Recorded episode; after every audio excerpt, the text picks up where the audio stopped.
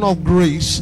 I pray that you would make my tongue like a pen of a ready writer, that I may speak your word with precision and accuracy into the life of everyone under the sound of my voice. Those who are here on site in Lagos, those who are on site in Akure, those who are on site in Kwale, and those who are online from all around the world. Lord, let me be a blessing to them this morning. Lord, I'm deaf without you. I'm dumb without you. I can't speak without you. I can't share your word without you. Lord, help me this morning. Let me speak a word of blessing, a word of lifting, a word of encouragement, a word that will stir up faith and fire for you in the heart of everyone that is under the sound of my voice.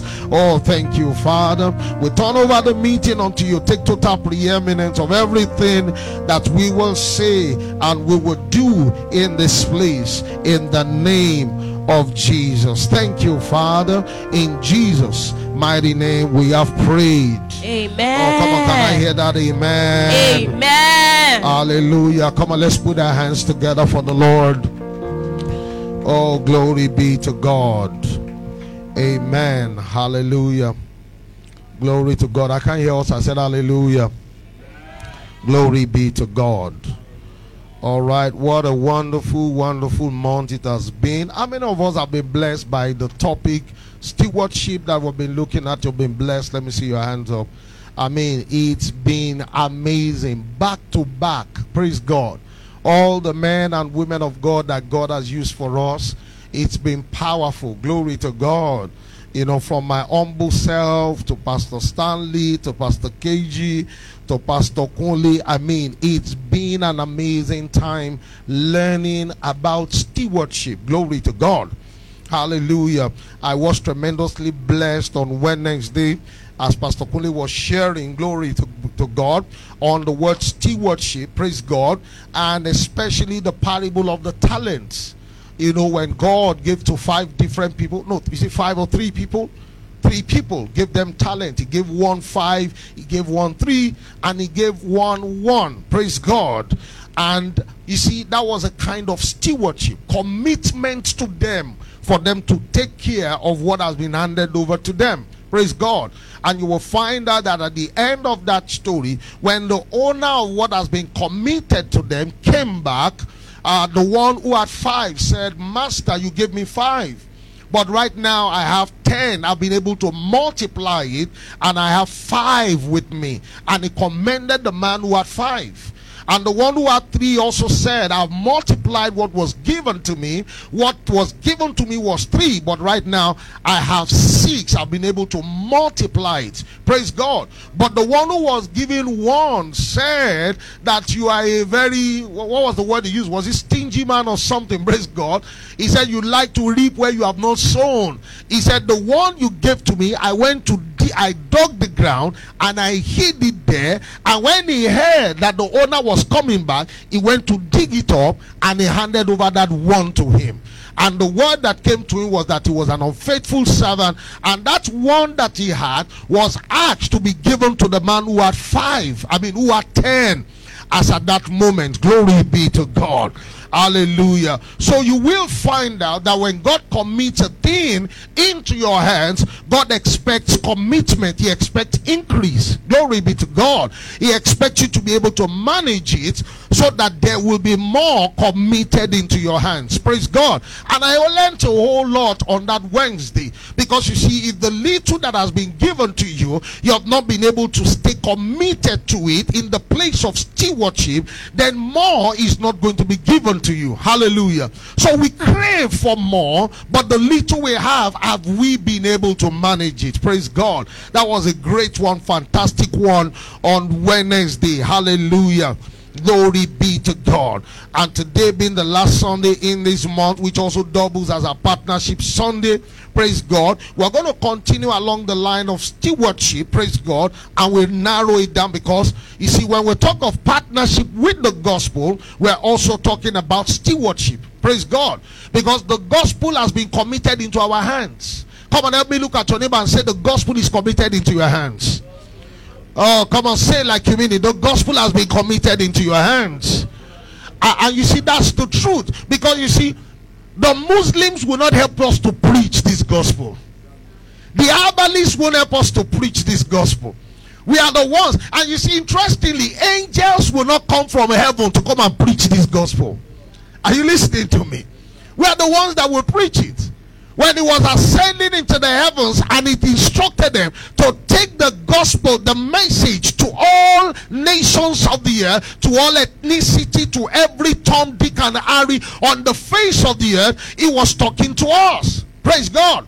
You see, that generation he handed over the gospel to, they were so committed, they were so faithful, they were so dutiful to a point that they were even willing to die for the cause of what was committed into their hands.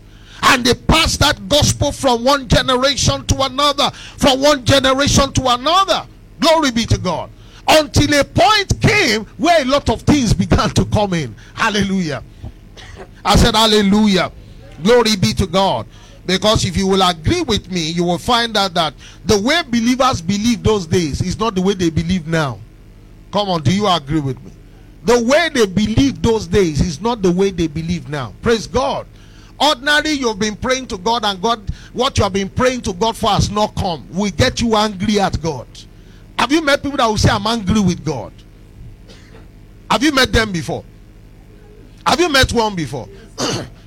On my own journey, I've met several who say, I'm, I'm angry with God. I'm, I'm angry with God. You ask some people, why are you not going to church? Say, I'm, I'm just angry with God. Why are you angry with God? He's saying, Yeah, so, so, so, so I asked God for this and God did not do it. but that particular generation was so committed that even death was not going to take them off the course of their belief in God. Hallelujah. You want me to switch? Praise God. Hallelujah. And I think I'm enjoying the sound from this. Praise God. Hallelujah. Okay? Okay this seemed to be better again. you know, when we came this morning, Shadi was saying, hmm, said they have turned me into a man in this church. You. Oh. Praise God. You know, he's one man in the technical now. Praise God. Hallelujah. Man in every. Shadi knows all the but, even more than Pastor Kunle. Praise God. He knows all the but. He knows what to. She knows what to press. Praise God. Can we give it up together for her this morning? Oh, she's blushing. Hallelujah. Glory be to God. All right, so as I was saying, you will find out that that generation was more committed. They were very committed. Even in the face of death, they were committed. That generation of uh, uh, of uh, uh, uh Shadrach, Meshach, and Abednego. They said, "Oh King, we will not bow before you." They said, "Even if you, no matter what it is you want to do, we are not going to bow." Even if it's going to get to the point of we are not going to bow. Then they said, The God that we serve is able to come and save us. Uh, he has the ability. Glory be to God. He said, But they went on further. They didn't stop there in their confession of faith. You know, our own confession of faith stops where we believe that God is going to do it for us. But the confession of faith of those guys, their faith was to a point that even if God does not show up, they were willing to die for the sake of not bowing down to the idol that was made. Oh, are you listening to me? So you will find out that the level of commitment of the old generation believers is way more than the one that we have right now. Oh, are you listening to me? These days we have a lot of jelly Christians all around us who do not understand the word stewardship. Who do not understand that when something is committed into your hands, you have to stay faithful with it. You have to stay committed with it. Either it is working or it's not working. You have just have to stay committed to it. And one of the things I was sharing with them last week in the church I preached, the early church in Lekki, I told them that you see, faithfulness is never measured in a big place. Oh, are you listening to me? Faithfulness is always measured in a little place. When you find yourself in a big place and your your your kind of you know your zeal goes up, praise God. Your zeal goes up and you begin to work and work. And you see, you may look at yourself and say, Oh, you know, I'm a, I'm a faithful person. But that may not be true. Because if you're taken from that big place and you are now, you know, Most people don't like demotion. Praise God. But you are demoted. You understand what I'm saying? And you are now put in a little place, then that is the time we are really going to check your level of commitment. Your level do you understand what I'm saying? Your level of stewardship, your level of faithfulness. Faithfulness is never in a big place. Faithfulness is always tested a little place. I remember listening to Creflo Dollar some years ago, and he said when he was about to start World Changers International Church back then, praise God, he said he had posters everywhere. They have done publicity, they've done a whole lot of stuff preparing for their inaugural service. And he said he got to church that morning, praise God. He had expectations that people were going to show up. He said, but nobody showed up. He said, and when it was time for service to begin, he said he went up, carried his Bible, and began to conduct the service the way it has been written down. He led the prayers, he led the praise and worship, then he started preaching to empty chairs. And you see, he said the place was a school. He said, so some people began to pass through the window of that classroom where he was and began to look, okay, here is a preacher preaching, but who is he preaching to? There's nobody there. And some of them will stop and listen to him for a while. And after a while, they find out that ah, this guy is actually making sense. Then, before you know it, they will come into the hall and they will sit down. And today, that man is preaching to a congregation of thousands. Are you listening to me? But you see, in the place of his little beginning, he was not going to look at what he was saying, he was going to stay committed to what has been committed into his hands. Oh, are you listening to me? Faithfulness.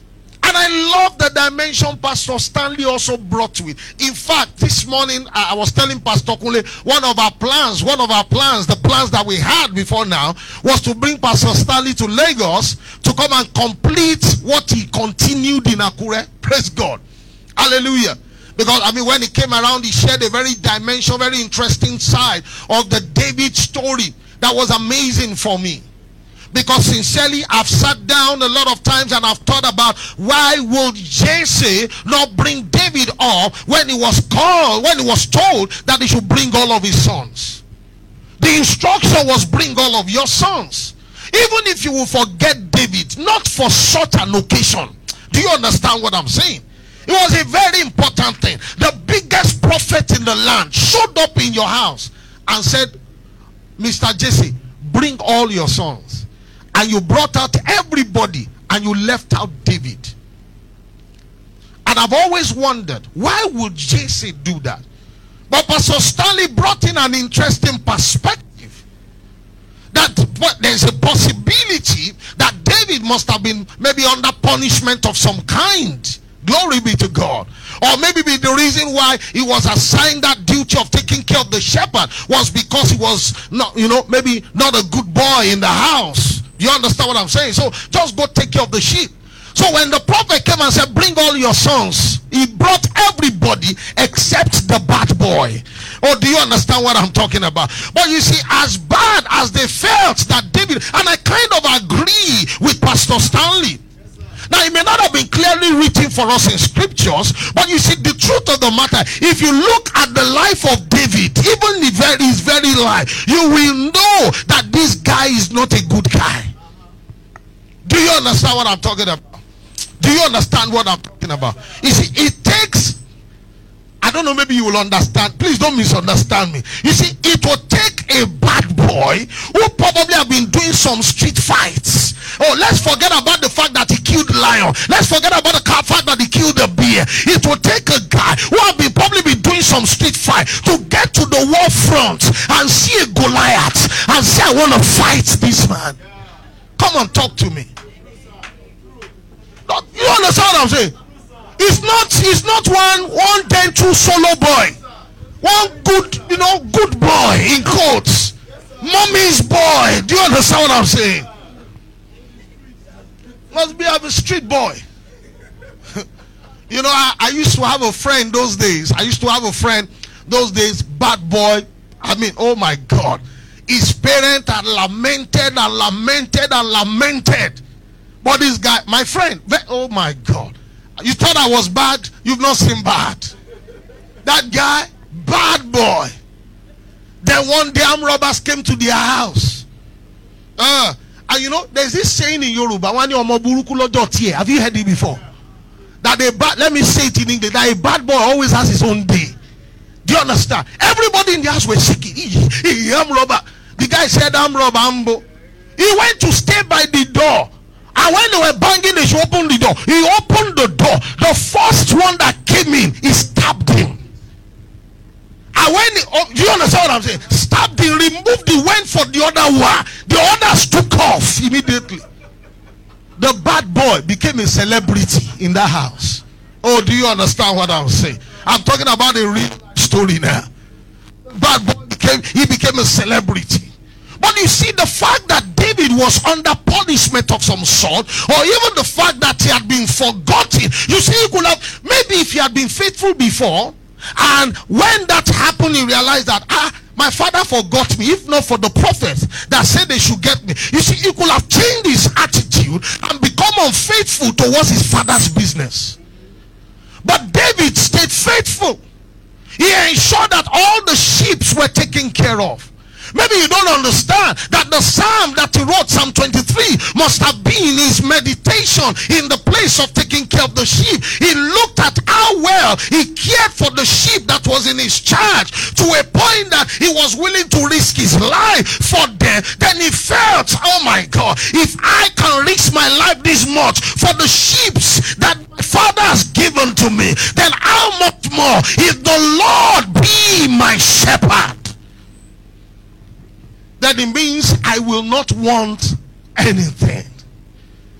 Because God is more powerful than David. So Pastor Stanley brought that interesting dimension. And see, when he was sharing with me last week Sunday, what he shared in church was a continuation. I said, Oh my God, the whole world needs to hear this. Hallelujah. Do you understand what I'm saying? David was anointed in the household of Jesse while Saul was still on the throne. Now David could have used that opportunity and said, maybe they don't anoint me. May we go commot that guy for the throne. May we go commot him. But David understood stewardship. David was a faithful guy. He would not use that as an advantage against the one who God anointed ahead of him. Or are you listening to me? You know, some of us immediately we have some level of anointing or some level of gift. Then you suddenly begin to feel that the man who God has placed upon your life is no longer anointed. You are now the one that is anointed. Oh, do you understand what I'm saying? Uh, you, do you understand what I'm saying? Say, Pastor, wow. Pastor, Pastor, anointing. Oh. Our anointing. In fact, the pastor hand over church yẹn fún mi. Oh èèyàn mélòó ló wà ní church ẹ̀ lọ́ndà pastor twenty under one year ọlọ́run ọmọ di fifty ah, anointing pọ̀. But even though David, and you see the instruction was, I have rejected Saul. I have rejected, outright rejection. So that what the law was enough for David to say, Oh God, I beg vacate this seat. I beg come out for this seat. But David will not do that. It was after he was anointed that the evil spirit was tormenting Saul. Do you remember? And they had to bring David into the palace to be playing the harp because every time David played the harp, the evil spirit will leave Saul while he was going to the palace to play harp, Do you I don't know maybe you understand what I'm talking about. David was seeing the throne where he's supposed to be on and he was seeing a guy who had been rejected by God on the throne but David will not overthrow Saul. Do you understand what I'm talking about? Because he understood stewardship. He understood he understood the place of God anointing a man. Oh, are you listening to me?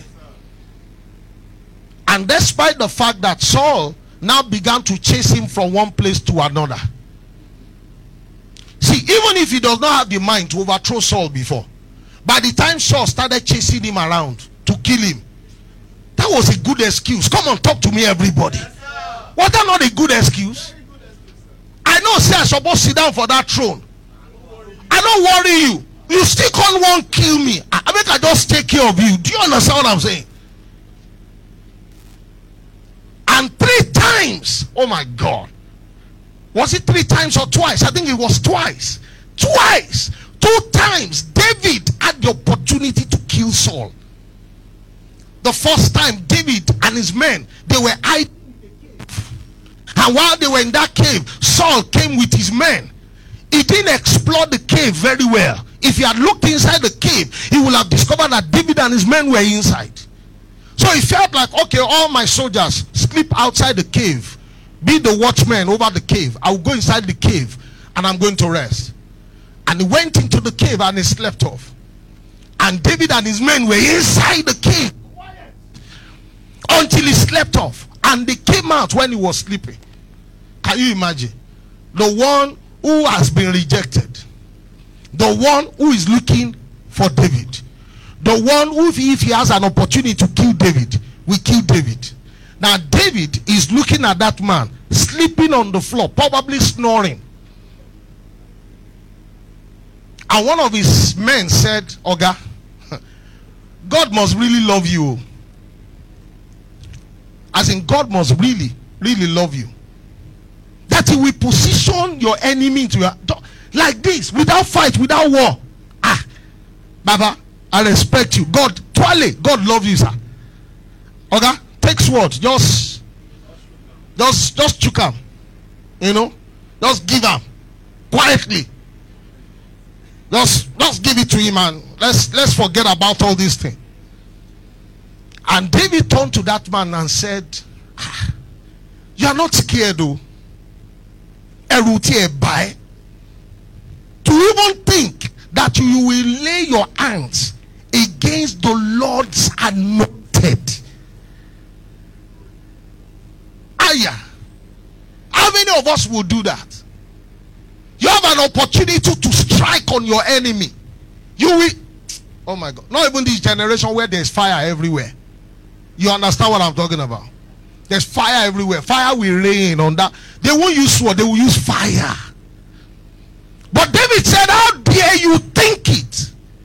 And the best David did that evening was to take his sword and cut a portion of David's of Saul's garment. The Bible even said that while he was cutting the garment, his heart was beating in his chest because he was sorrowful that he could even think of cutting the garment of Saul. But he had to do it as an evidence. Maybe Saul will change his mind. And they sneaked out of that cave. And in the morning, when Saul woke up, David stood from afar off and shouted, King Saul. And he said, Yesterday night, the Lord delivered me into your hands. He said, But I spared your life, Oga. So that we know that I really was there when you were sleeping. He lifted up the piece of cloth and Saul looked and saw that ah, actually this man was there. And he said he repents that he was not going to chase after David again. But that was just a lie. After a while, he started chasing David again. And as if, as if that was not the end, Saul fell into the hand of David the second time. You know what? You know what? I think it was Abinadab or something. That he looked at David and said, Oh God, hmm. see the first time I said God love you, you didn't believe it. See him again. Once as he spoken, twice as he manifested. Opportunity again. God must be saying something, Oga. Then the guy went further. You know what he said? He said, Sir, maybe you don't want to do it. Let me do it. Just give me the order. Oga, in fact, I know you are thinking maybe if we choke him in his sleep, maybe we cry and say, Ah, don't worry. I know how to do it. I will strike him in a place once that he will not even shout. He, he won't give a sound. Just one. And he will die immediately. He will not even feel any pain. Just, just give me the order. Don't do it. Don't worry. You are scared of the blood. Let the blood be on my own head. And the same statement. You are not afraid. That will lay your hands against God's anointed. You are not scared. And what he did the first time, he did it again and showed Saul the piece of cloth. And eventually, when Saul was going to die, for those of us who know the story very well, Saul died with Jonathan, his son, on the battlefield. Saul fell upon his own sword and died when he said when he saw the enemies coming. He didn't want to die by the hands of the enemy, so he put his own sword on the ground and he fell on that sword. And there was a man who was passing by who saw the incidents and said, Ah, the enemy of King David is now dead. Then he thought, Let me use opportunity to make some money. So he took the sword of Saul and ran to the palace and said to the king, Sir, your enemy is dead. oh." Instead of saying what he saw, he now twisted the story. He said he was the one that killed Saul, thinking that he was going to get a reward. That, oh my God, I don't know, maybe you're seeing this. But Saul, the heart of David broke when he heard that Saul was dead. And that was where that psalm came up. When he began to say, he said, Don't tell it on the street of Askelon. Don't even tell it on the street of Gath. The enemy must not hear that the anointed of God died. It's, it's not possible. It's not possible. It shouldn't be aired on the street of Askelon. It shouldn't be aired. Shade, you know what to do. Bishop Bacho. Hallelujah. Glory be to God. Are you listening? Please pay attention. Praise God. Are you listening to me? He knows, he knows, he he said, I've been distracted. Hallelujah. Please, everybody, pay attention. Are you with me? So he said to him, Look, you laid your hands against the Lord's anointed, and you were not afraid. Now, if it were some of us, you will have burst, burst into a place of rejoicing that your enemy was dead. The guy felt he was going to be rewarded, but David said they should cut off his head immediately. The enemy of my enemy. he says, My enemy. And no, the enemy of my enemy is my friend. Yes, that's that's what it's supposed to be. But the enemy of David's enemy became his enemy. I mean, that's strange. So you will realize when God said to David that David is a man after God's own heart, then you will begin to understand the reasons why.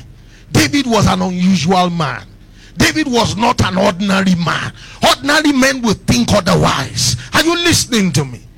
And that was a powerful message. Though he was not in the place that he was supposed to be, but yet he stayed faithful. Oh, are you listening to me? This morning I'd like us to quickly run to the book of First Corinthians. First Corinthians chapter 9, the writings of Paul. This is what I want us to consider this for this partnership service. Glory be to God. And the last part on the topic of stewardship. You would realize that while we're running through this topic, there were some names of people in scriptures that kept showing up in the midst of the message because of the level of their commitment, the level of their dutifulness to what God has called them to be.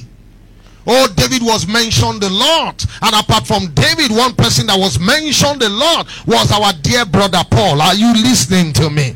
Oh, I can't hear you. Are you listening to me? Paul was committed. Paul was daring. Paul stayed committed. In fact, I tell people that I believe so strongly that one of the reasons why Jesus had to come and recruit Paul was because he needed someone who was committed. He needed a good steward. He needed a faithful man. Are you listening to me?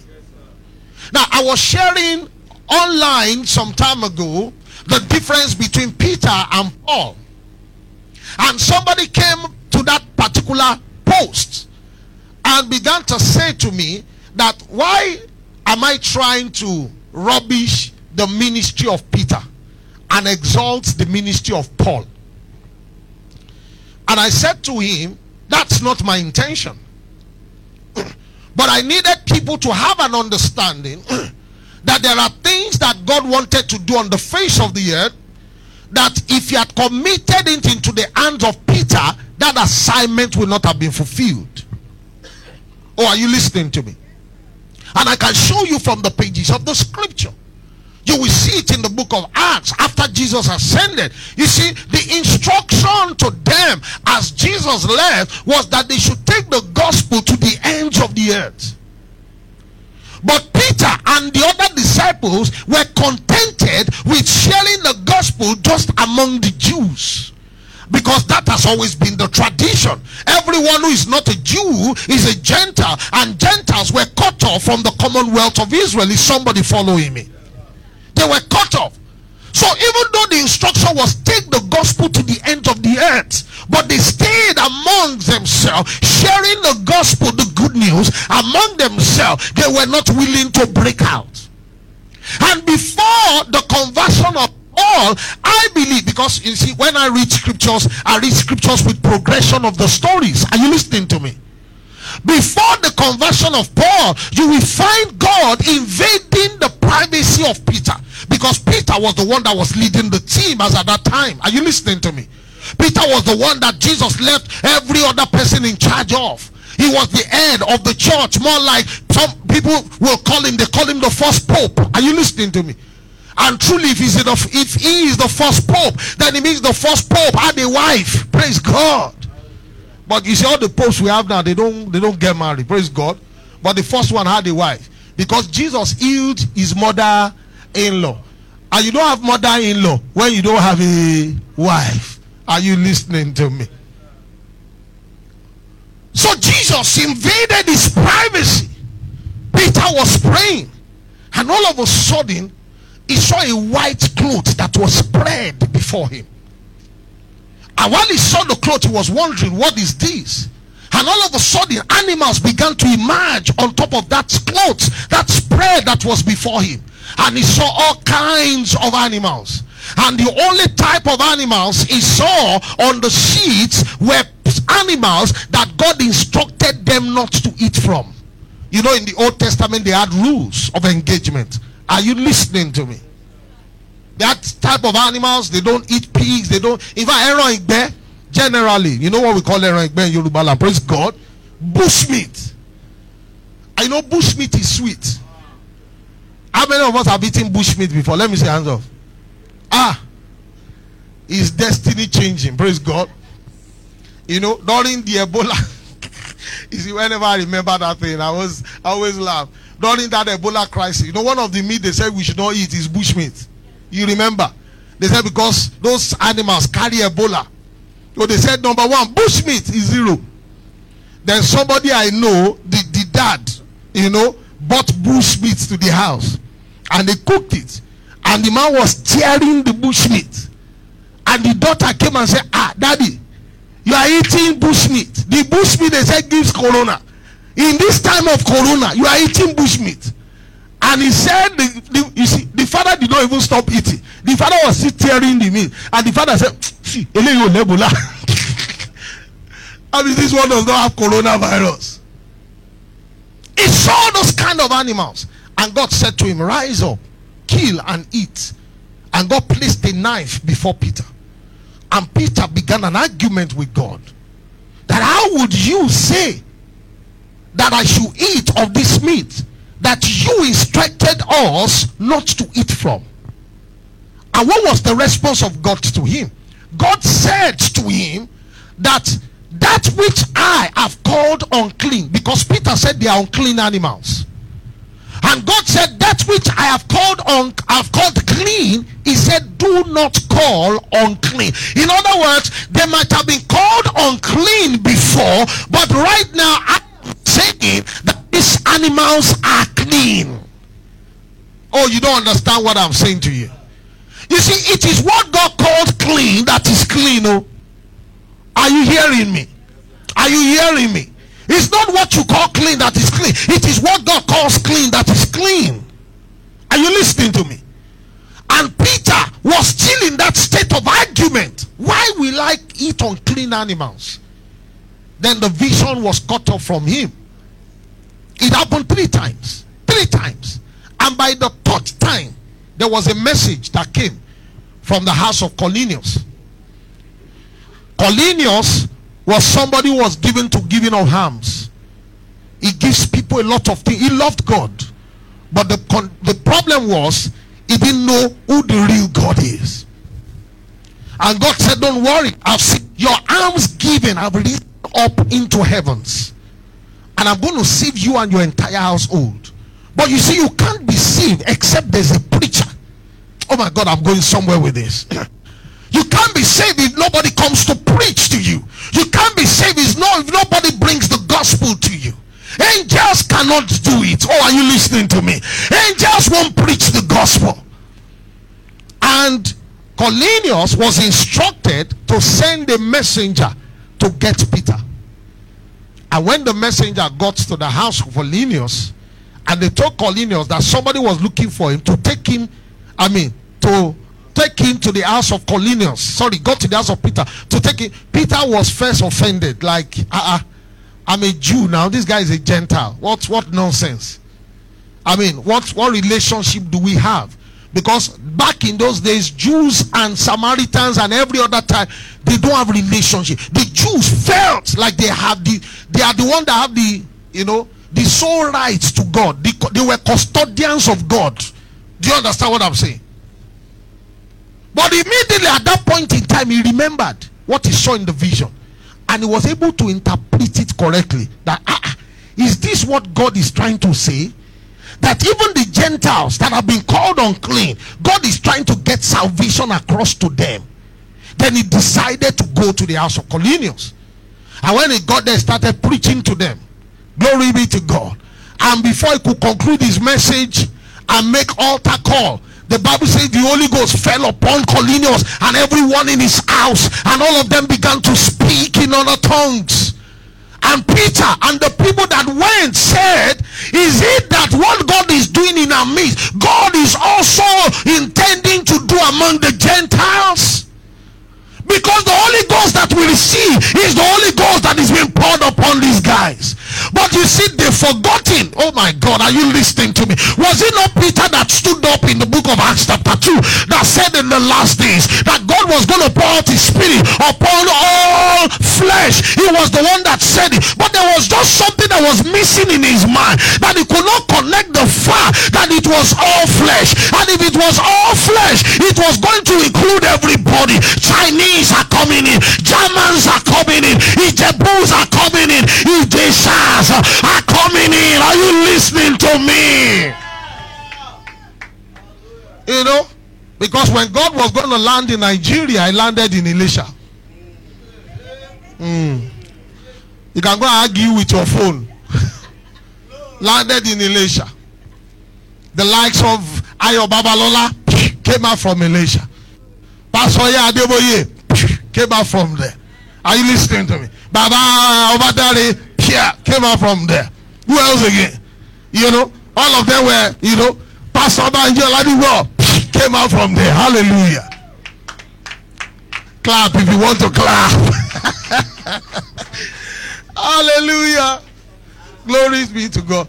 Best in the outside is not a shaman. Oh. Hallelujah. But you will realize that later on, Peter was still not able to connect to that vision. He was not. And I believe so strongly that that was one of the reasons why Paul had to be called by God. Matter is, if Paul was never converted, I'm telling you the truth, the gospel of our Lord Jesus Christ may not have gotten as far as it has gotten right now. Oh, come on, talk to me. Because those guys were willing to cage the gospel in Israel. They were not willing to take it out. Paul was the one that began to travel to different nations. And it was recorded according to history that he went to nations like Syria. He was the one that traveled to nations like Turkey. Like he went as far as China. According to records. Are you listening to me? To ensure that the gospel got to the ends of the earth. But if it was left for those other guys, they were willing to just cage it and just leave it among themselves and say, Jesus is coming back. Oh, don't tell those other people. So that when he comes, we will go, he will leave them. Are you listening to me? And when Paul was arrested by God, Paul stayed committed. I love Paul. The first statement he asked after he was knocked off the horse, he said, Lord, what will you have me do? What will you have me do? What's the assignment you've given to me? What's the, what is that thing that you're going to commit into my hands? And Paul said at some point that I want to be able to apprehend that which I have been apprehended for. Oh, do you understand that statement? He said, I want to be able to apprehend the reason why I have been apprehended. Oh, you don't get what he was saying. He said, I want to be able to apprehend. There's a reason why you called me. And the reason why you called me, I want to be able to apprehend the reason why I've been apprehended in the first place. That means I don't want to leave the face of the earth and not be fulfilled in the assignment wherein you have called me. I want to be able to finish my course. I want to run the race. I want to be able to say at the last moment that I have finished my course. I have run the race. I am now ready to be poured out like a drink offering. My assignment I have fulfilled. Oh, are you listening to me? And look at what he wrote in the book of First Corinthians chapter 9 as we read quickly this morning. Glory be to God. I begin from verse 15. He said, actually, now I'm going to be reading to us from the Passion Translation, TPT. If you have that, you can read with me. Praise God. Hallelujah. Glory be to God. He said, actually, I would rather die than to have anyone rob me of this joy, of this joyous reason for boasting. Now look at verse 16. He said, You see, even though I proclaim the good news, I can't take the credit for my labors, for I am compelled to fulfill my duty by completing this work. Oh, are you listening to me? Oh my God. See, this kind of words does not come out of a man who is not committed. This kind of words does not come out of a man who is not a faithful steward. Oh, are you listening to me? Let me read it to us again. Verse 16. He said, For you see, he said, even though I proclaim the good news, I can't take the credit for my labors. He said, For I am compelled. Oh, I love that part. He said, I am compelled to fulfill my duty by completing this work. Listen to me. Do you have an assignment within the body of Christ? Do you have an assignment in the assembly where you are being planted? Oh, but do you have a passion to complete the work that has been committed into your hands? Paul said, I'm committed, I am compelled to. Either the condition is favorable or is not favorable. He said, I am compelled. Paul was not somebody who will write a thing and not do before he writes it. Are you listening to me? I told us he wrote to Timothy. He said, Timothy, be instant in season and out of season. That means when you feel like and when you don't feel like, make sure you do what you are supposed to do. There should be no excuse for not doing what you are supposed to do. Are you listening to me? One time I shared with us about how people carry a bag, an invisible bag. You remember that story? I mean, you remember that experience? It was one of Joyce Meyer's messages. And Joyce was preaching on excuses. And Joyce said a lot of us carry about a bag, an invisible bag called the bag of excuses. And you know, it was a very dramatic and practical message. Praise God. She printed a bag. I mean, she held the bag, and on that bag, really, they wrote bag of excuses. And in that bag, they put in a lot of cards. Praise God. So when she carried it, called bag of excuses, he said the reason why a lot of us are not attaining our full potential is because we are full of excuses.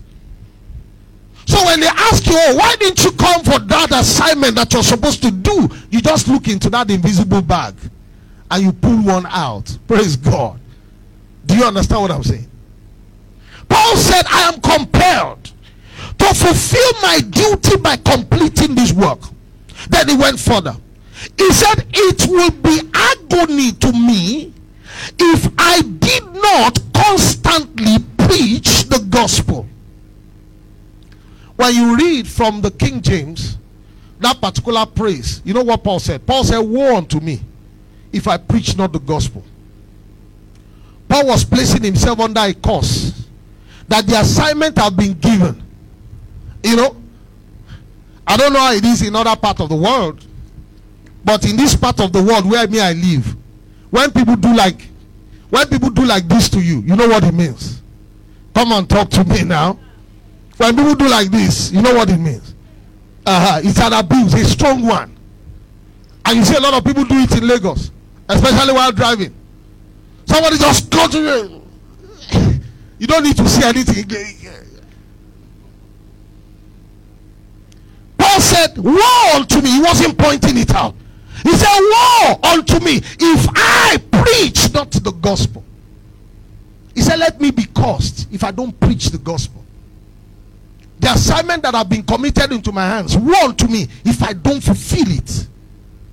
Let me be cursed if I don't accomplish the assignment. Look at what he says here. He said, If it were he said it will be agony to me if I did not constantly preach the gospel. He said if it were my own idea to preach as a way to make a living. You know, I just love there's something about the Passion Translation that I love. Look at what Paul said. He said if it were my own idea to preach as a way to make a living, he said then I will expect to be paid. He said, Since it's not my idea, but God's who commissioned me. He said, I am entrusted with the stewardship of the gospel, whether or not I am paid. Oh, did you hear that? Come on, did you hear that? So Paul said, either I am paid or not, I am what? I am committed to the gospel. So for Paul, preaching the gospel was not about gains. Are you listening to me? But you know, these days it's all about gains for a lot of people. What they want to gain, what they want to gain, what they want to gain. Praise God. Do you understand what I'm saying? Paul said, either I'm paid or not. He said, I'm going to preach the gospel that has been committed into my. He said, so then, where is my reward? He said it is found in continually depositing the good news into people's hearts without obligation, free of charge, and not insisting on my right to be financially supported. Oh, did you get that? That means Paul said, I will preach. Either you support me or you don't support me financially. He said, I'm going to preach this gospel. I was sharing with us the other day how he went into a city that he was warned that they will beat him, they will tie him up. But he went into that city. And what they said will happen to him was what happened. But he came back. They brought him out dead after beating him. And when he woke up, he didn't go to another city. He went back into that same city. You see, God is looking for faithful stewards. Oh, are you listening to me? God is looking for people who are committed. God is looking for die-hard people. God is looking for people who will not give up. God, oh my God, do you understand what I'm talking about? You will even find out in Luke chapter 18 verse 1 that God God is looking for die-hard people. When you read Luke 18, verse 1, what did he say? He said, Men ought to always pray everywhere and not faint. When you read another translation, he said, Men ought to pray everywhere and not give up. Then Jesus wanted to explain to us what he meant by that scripture. He said, In a city, there was an unjust judge, one who does not regard God, he doesn't fear God, there's no fear of God in him. So you can't even use ah Allah Allah then you you can't use it to get this judge. You know there are people if you use that their conscience will prick them and say ah God God is watching in 3D praise God so they will adjust but you won't use it for this judge. But he said there was a woman who had the case before this judge and this woman wanted justice. And he said this woman was going to the house of this judge, knocking on the door of this judge continually, day and night, requesting that the judge avenges her. But the judge will chase her away. So chase that woman away from my gate. But this woman will come back. And she kept coming back. To a point that the judge now said, Hey, I don't enter my home. If I don't answer this woman, this woman will not allow me sleep.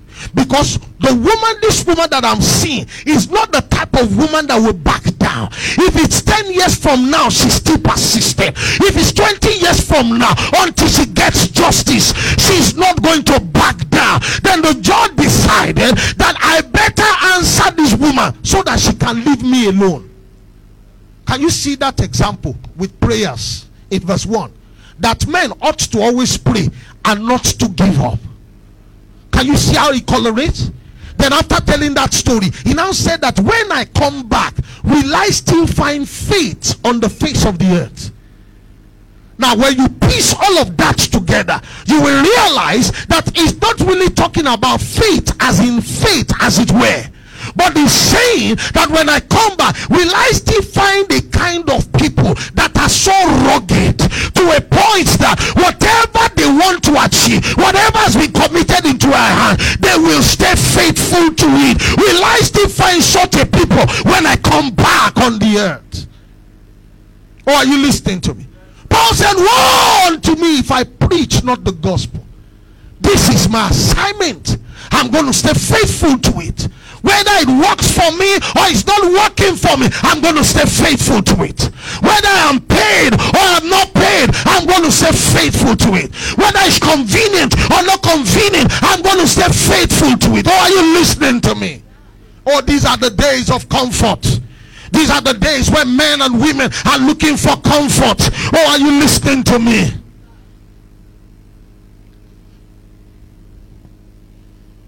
I watched the video that video just came to my spirit now. I wish I had thought about it before now. I will have copied that video so that they can play that video. A preacher, a US preacher, went to China and met one of the leaders of an underground church. And the leader of the underground church was telling the man of God, he said, You people in the US are so blessed. Are you listening to me? So you know what they did? They tore the Bible. They tore all the sheets of the Bible. So every sheet they pass it around themselves. This week, Psalm 23 will be in the house of their delicates. They memorize it. You understand? So next week they pass it to the family of the Oladipo. Then somebody passes Psalm 24 to them. That you understand? That is how they keep spreading the Bible, reading the Bible among themselves. So the guy said, and he said, when they come to worship, they meet in underground places, secret places. They sit on the floor on, on that dungeon where they eat. That's where they do their fellowship. And the guy said to the US preacher, Pray for us in China that we will be as free as you people. The preacher said, I can't pray that prayer. And he said, Why? He said, You need to know how we worship God, where I came from. We put AC everywhere. He said, Yet people will not show up in church. He said, They won't come. He said, fix a service for two hours. After one hour, somebody's already easy. That pastor is preaching for too long. Uh, he said, fix a meeting. He said, people will not show up. They will not come. You understand what? He said, but you people will meet under the ground, under the under the heat to pray, to fellowship, and read Bible, sharing pages, sheet of paper among yourselves. In US, there are there are companies Bibles, but yet people don't read it. He said, No, you are not asking me to pray that you should be like us. He said, rather, I will pray that US becomes like China church. Oh, it's time we rise. Oh, are you listening to me? It's time we rise. It's time we take the walk seriously. Are you listening to me? These are the days of comfort where people are looking for comfort. But listen to me. The gospel had never been about comfort. Jesus said, in this world, you will have many troubles. Oh, is somebody listening to me? So troubles doesn't move me from doing what I'm supposed to do. Lack does not stop me from doing what I'm supposed to do. Or are you listening to me? In fact, in lack, I get the more fired up. Oh, do you understand what I'm talking about? In lack, I get the more fired up. Ah, I need to do what God wants. Do you understand what I'm talking about? Because I believe I'm under attack. Ah, because the devil knows I'm. Oh my God, this person will not give up. This person will not back down. This person. Do you understand what I'm talking about? And God is looking for such a people. And when you're such a person, nothing matters to you. Everything you own belongs to Him. Everything you have belongs to Him. And that's why it cost me nothing to clear my account for the sake of the gospel. Do you understand what I'm talking about? He doesn't, I don't even think about it. I don't, it's not something I think I say, hey, when we clear the account, how are we going to survive next week? I don't even think about it. And I'm glad for the kind of wife that I have. We don't think about it. We don't bother about it. We don't think about it because we know that when we sow that seed, definitely the one who we're doing it for is able to repay us in a thousandfold. The Bible says God is not unfaithful to forget your labor of love. He's not unfaithful. He will remember your labor of love. Whatever you give to God, God is going to reward you. You stay commitment, then you will see God stay commitment to committed to your cause. He stays committed to your life. He stays committed to what. Do you understand what I'm talking about? And this morning in our partnership Sunday is the Sunday where we come just once in a month and we say, God, you have blessed us this month. For some people who are listening to me online, in your own church, they may call it tithe. They may call it whatever it is. But we know, according to the New Testament way of giving, that no man should be under compulsion to do what he wants to do. Let me put it that way. Every man should propose in their heart what it is they want to give or they want to do for the Lord. But I love the scriptures, it's complete, it's whole. He said, When you sow sparingly, you will reap sparingly. When you give abundantly, bountifully, you will also reap bountifully. Then he said, Let every man now propose in their hearts. That means let every man now decide what it is they want to give. So you make a billion dollars and you decide that out of the billion dollars, you just want to give God a thousand dollars. Now, thousand dollars may look like much, but we know to you it's just some some change and somebody says, God, I make 500 naira in a month. But what I'm going to use to say thank you is 400 naira out of that 500. The both of you have decided how you want to give. And you're not supposed to give grudgingly. But according to the measure you have given out, is the measure that will be met out to you. I love one of the things Pastor Kunle was sharing on Wednesday. He said, What does a man have that he has not received from above? He said, When you come to that understanding that everything you have, every opportunity that came your way to make money came as a result of God giving you that opportunity, then there's nothing you will not be able to release for Him. Oh, that word blessed my soul when he mentioned it. So the reason why we find it difficult to give towards the cause of God on the face of the earth. And I love to say this. Ah, oh my God, you blessed me, man of God, on Wednesday. Pastor Kunle said, when you give towards the cause of the gospel on the face of the earth, although we call it giving to God, but we are not really giving to God. As in, like, say, God, oh yeah, open your hand and take. In fact, in Love Domain Family here, Assembly here, after we collect our offerings, praise God, you understand? Pastor Kunle as Lagos pastor will not carry it and go to Orioke Kinikon and you understand? And say, God, offering for today, take it. Uh, and God say, Oh yeah, that's love's domain offering. How much is it? But the truth is, there are things that God wants done on the face of the earth. There are things that God wants done on the face of the earth. And you and I, I mean, if you will agree with me that hardly will you get anything done on the face of this earth without some good finance, then you will realize the reason why your substance is important for the cause of the gospel. There are people who watch us online, they don't miss our services, they go for their services, and after their services, they come home to watch. Our neighbor is one of them. If I don't know anybody, our neighbor. Mommy Ruby. He said, Pastor, yesterday's service was powerful. I said, when do you watch it? Ah, he said, I watch it every evening. Every evening when I come back, I go online, buy data. He said, and I watch the whole service. And I'm sure she's not the only one. There are several other people like that who have never stepped foot into this place.